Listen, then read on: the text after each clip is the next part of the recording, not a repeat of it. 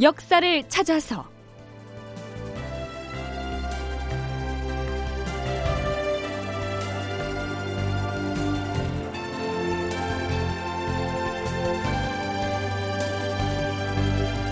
제 894편 선조가 서울로 돌아왔다. 극본 이상락 연출 최홍준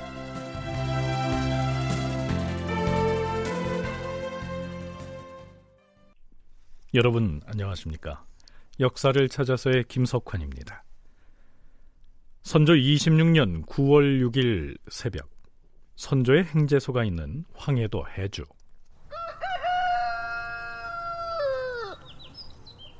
음력 9월 초순의 새벽이면 날씨가 꽤 추웠을 텐데요. 이른 새벽에 대궐 뜨락으로 나가서 무릎을 꿇고 엎드린 사람이 있었습니다. 19살 나이의 세자 광해군이었습니다.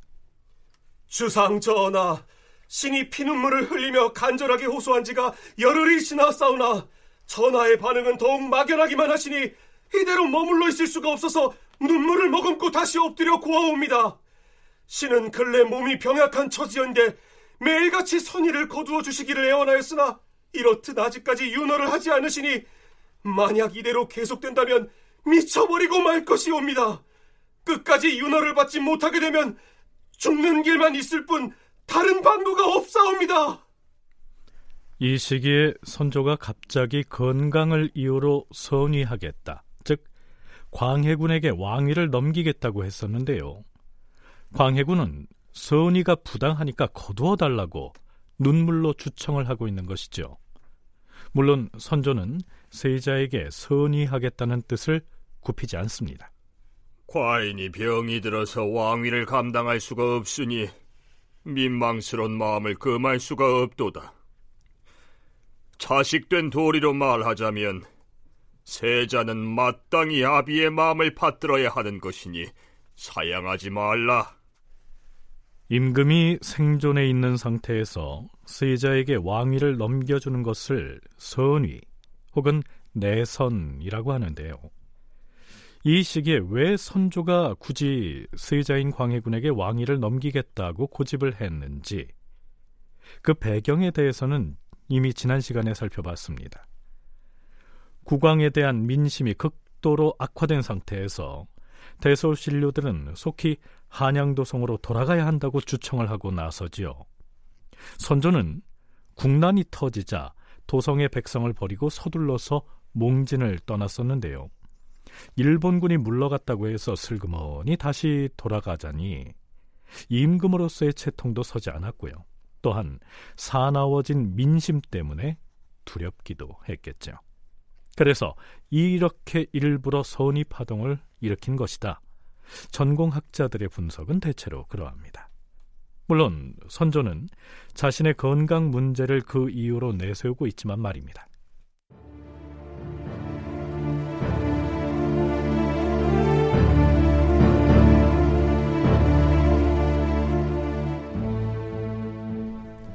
이때 해주 행제소에 있던 조정의 대소신료들에겐 두 가지 과제가 있었습니다. 그 중 하나는 임금인 선조를 하루빨리 서울, 즉 한성으로 돌아가게 해야 한다는 것이었고요. 또 한 가지는 선조로 하여금 광해군에게 선의하겠다고 선포한 교지를 거두어드리게 하는 것이죠. 전하, 선의하시겠다는 전교를 거두어 주시옵소서. 거두어 주시옵소서. 주상 전하, 허가가 환도한다는 소문이 백성들 사이에 이미 널리 알려져서 한성의 백성들이 좋아 날뛰며 모여들고 있다 하옵니다. 전하, 능침에 잠들어 계시는 설령들께서도 지하에서 전하의 모습을 환히 보고 계실 것이옵니다. 속히 환도하시옵소서. 속히 환도하시옵소서. 그 세자에게 선의가 이루어지면 그 다음에 비로소 환도를 하겠다고 누차 천명하지 않았는가? 잠깐 여기에서 전공학자들의 얘기를 들어보지요. 순천향대 이순신 연구소 재장명 소장과 전남대 김경태 교수는 이 시기 선조가 한성으로의 행차를 한사코 피하거나 늦추려고 했던 배경을 이렇게 분석합니다. 민심이 이제 워낙 그 선조에 대해서 악감정을 가지고 이렇게 있다 보니까 어, 돌아가다가는 또 어떤 봉변을 당할지 모르겠다는 그런 생각도 있고요. 그 다음에 이게 그 일본군의 공격이 이게 다 끝난 게 아니고 아직 진행 중이라고 본 것 같습니다. 이게 탈환됐다 해서 이게 금방 그 안정이 된 것도 아니고 적으로부터 이 방어 체제가 이 굳건하지 못한 상태에서 혼란기에 이렇게 이동하다가는 신변의 위협을 느끼는 것 같습니다. 왜냐하면 나중에 이제 환도를 해도 이 성을 방하는 대책을 굉장히 강조를 하면서 이걸 제대로 좀 시키라 하는 그런 지시를 아주 강력하게 합니다.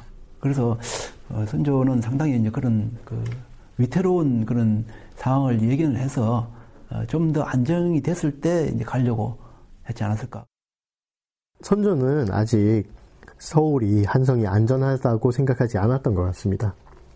일본군이 장기간 점령을 했고 또 그 과정에서 훼손된 서울로 바로 돌아가고 싶지 않았을 수도 있습니다.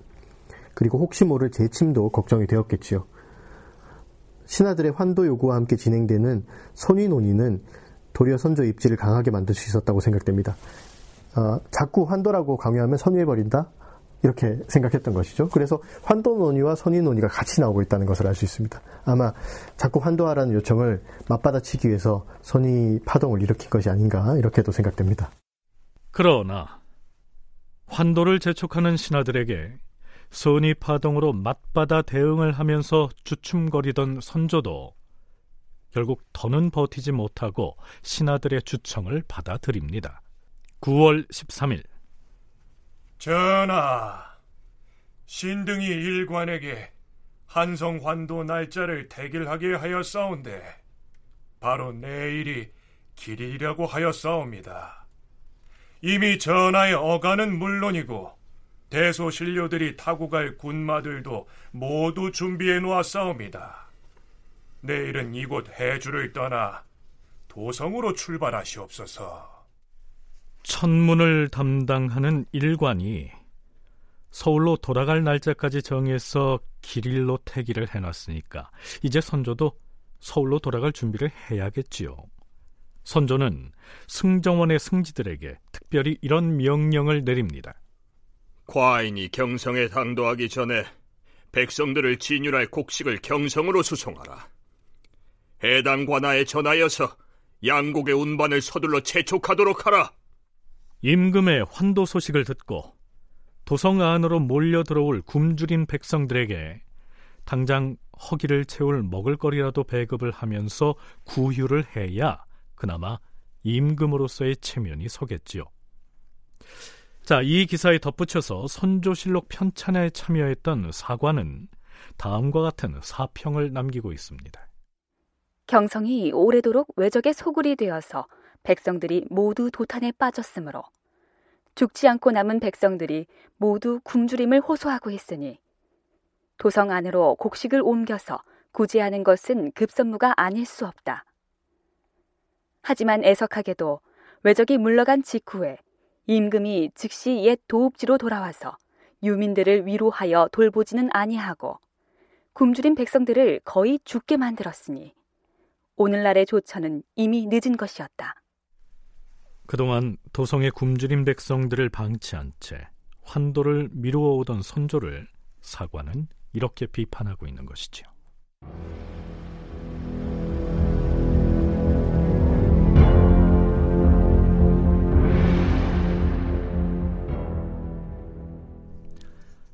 아마도 선조가 해주를 떠나 환도 행차에 나서기로 정한 날이 9월 보름쯤이었던 것 같은데요.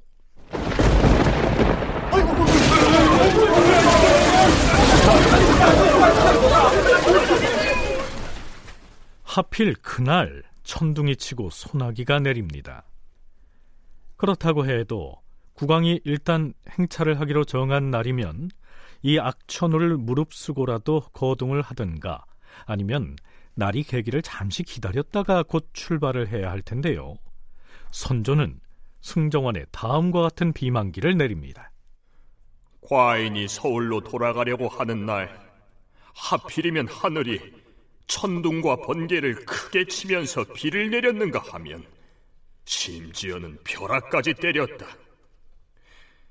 이는 하늘이 무엇인가를 분명하게 경고하는 것이라 할 터이다.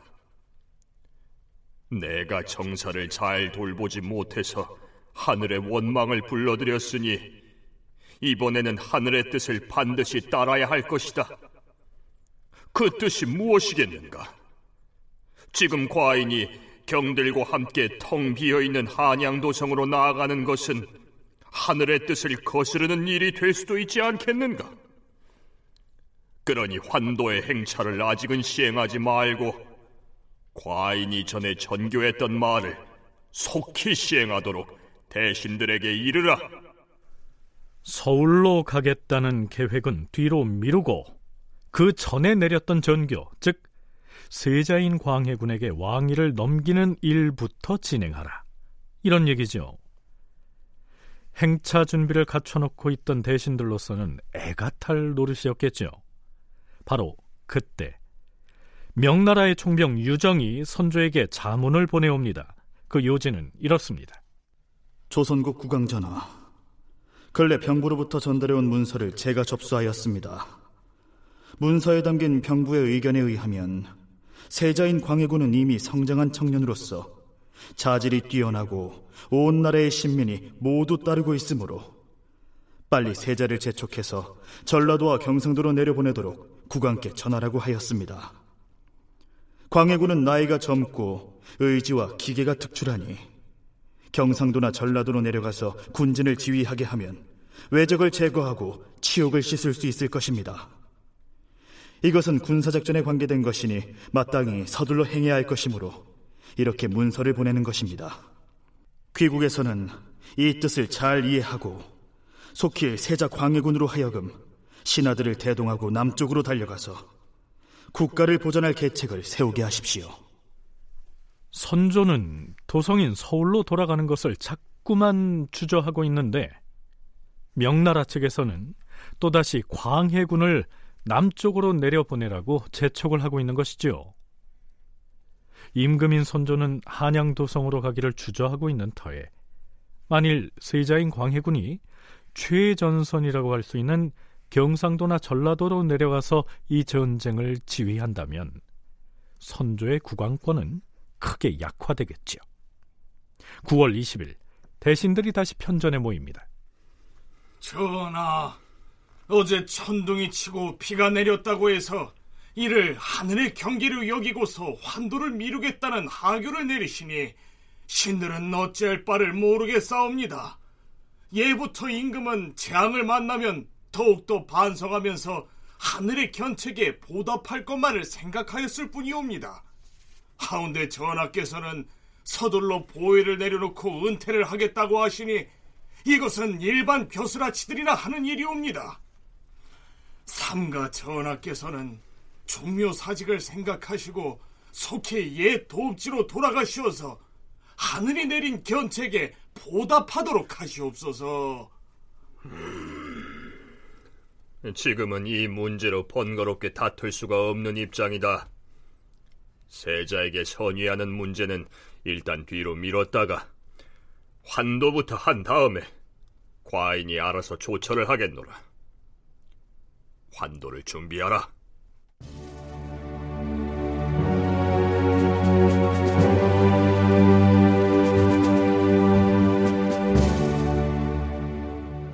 서기 1593년인 선조 26년 9월 22일 황해도 해주의 행제소 전하, 지금 행제소 정문 앞에 전하가 떠나시는 모습을 보려고 이곳 백성들이 몰려와 있사옵니다. 백성들을 호유하는 말씀을 한마디라도 음, 마땅히 그래야지.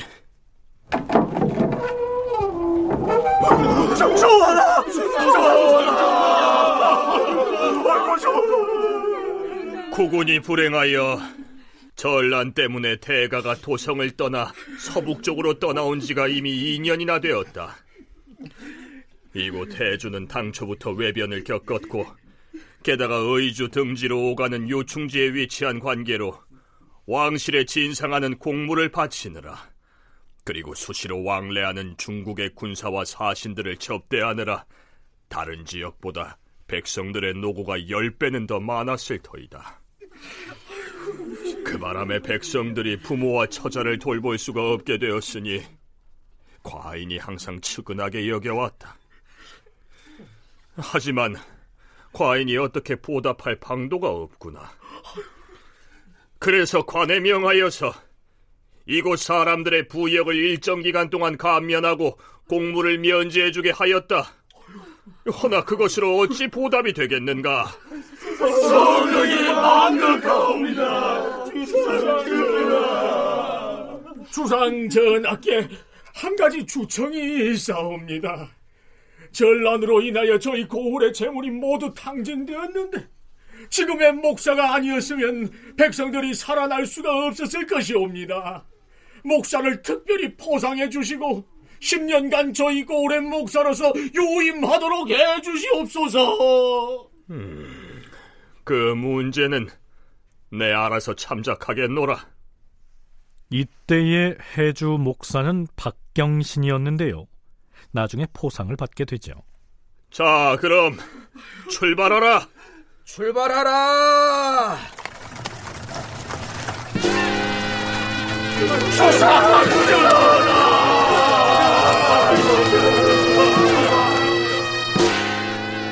선조 26년 9월 22이튿날 임금은 중전과 세자인 광해군을 해주에 남겨두고는 대가를 움직여 서울을 향해 출발하였다.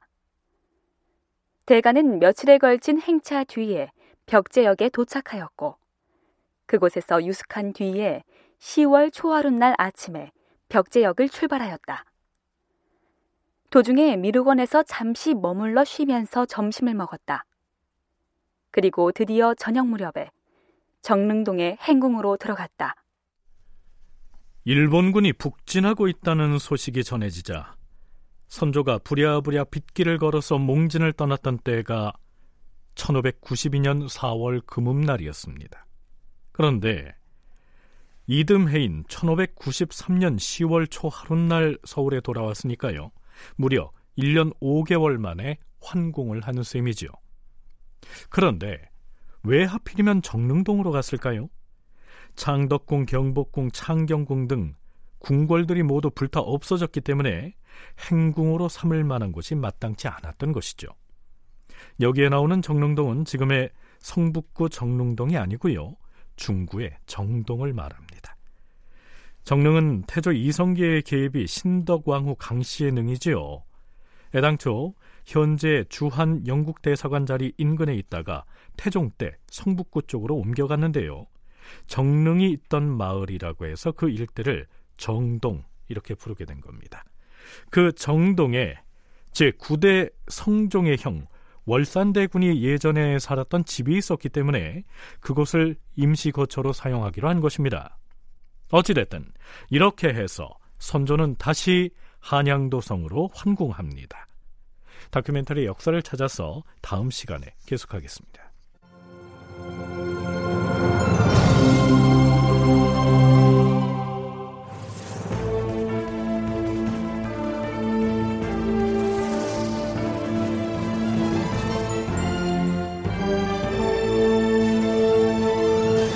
다큐멘터리 역사를 찾아서 제 894편 선조가 서울로 돌아왔다. 이상락극본 최홍준 연출로 보내드렸습니다.